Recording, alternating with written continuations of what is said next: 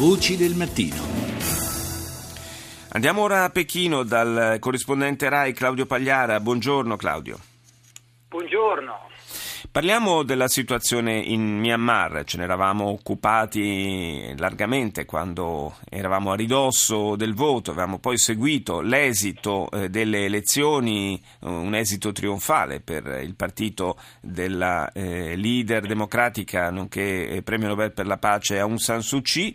È passato più o meno un mese e mezzo, qual è la situazione oggi in Myanmar? Beh, il fatto stesso che non se ne parli, mm, come sappiamo bene noi giornalisti, non news, good news, eh, e non se ne parla perché effettivamente il processo di transizione eh, per ora eh, ehm, sta procedendo senza alcun intoppo. Teniamo conto che la mm, Costituzione eh, del Myanmar prevede un lungo processo, un lungo periodo di tempo, un lungo lasso di tempo tra eh, le e l'insediamento del nuovo governo che avverrà sicuramente in primavera. Dunque eh, ancora siamo eh, lontani eh, da, dalle scelte importanti, ma la cosa, impo- la cosa, significativa che è accaduta in questo mese e mezzo all'apertura del Parlamento innanzitutto è il cambio radicale della... Mh, della, della, composizione del Parlamento stesso. Come sappiamo Aung San Suu Kyi ha vinto eh, oh, ben oltre quel 70% eh, che era necessario per lei per eh, ottenere eh, una maggioranza eh, indipendentemente anche dal fatto che come sappiamo il 25% del Parlamento è comunque eletto dai militari. Sì. In ogni caso anche tenendo conto di questa anomalia costituzionale che effettivamente eh, in nessuno Stato democratico, pienamente democratico, verrebbe consentita, Aung San Suu Kyi, il partito di Aung San Suu Kyi ha una maggioranza assoluta e quindi può eh, governare il paese. Naturalmente esiste e mh, lungi dall'essere rimosso il problema della presidenza del paese,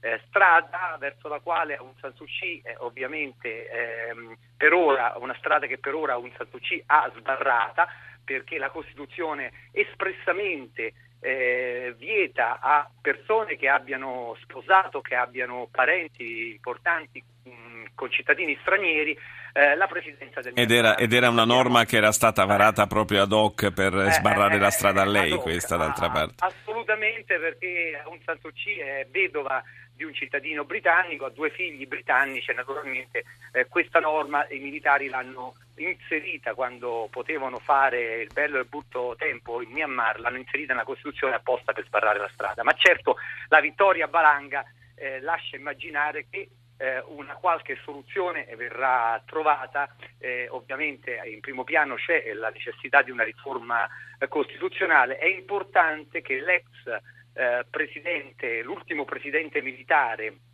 della, del Myanmar, ovvero l'ultimo dittatore, ha in qualche modo eh, dato l'ok a un passaggio dei poteri eh, nei mani di un governo civile guidato da Aung San Suu Kyi. Significa che anche all'interno dei militari si è fatta strada l'idea che i tempi sono radicalmente cambiati eh, da quando è durato 50 anni questo periodo, di fatto eh, governavano tutto nel Myanmar, la politica, l'economia, eh, ovviamente l'uso della forza ed è necessario ora trovare un nuovo punto di equilibrio. Le trattative naturalmente sono in corso, come vi dicevo la Costituzione dà ancora settimane di tempo per eh, sciogliere eh, i nodi che ancora vanno sciolti, ma per ora tutto è proceduto nell'assoluta eh, tranquillità, tant'è che il Myanmar è stato anche indicato come paese dell'anno eh, perché è eh, un caso mm. abbastanza singolare di eh, dittatura che eh, compie una transizione verso la democrazia in modo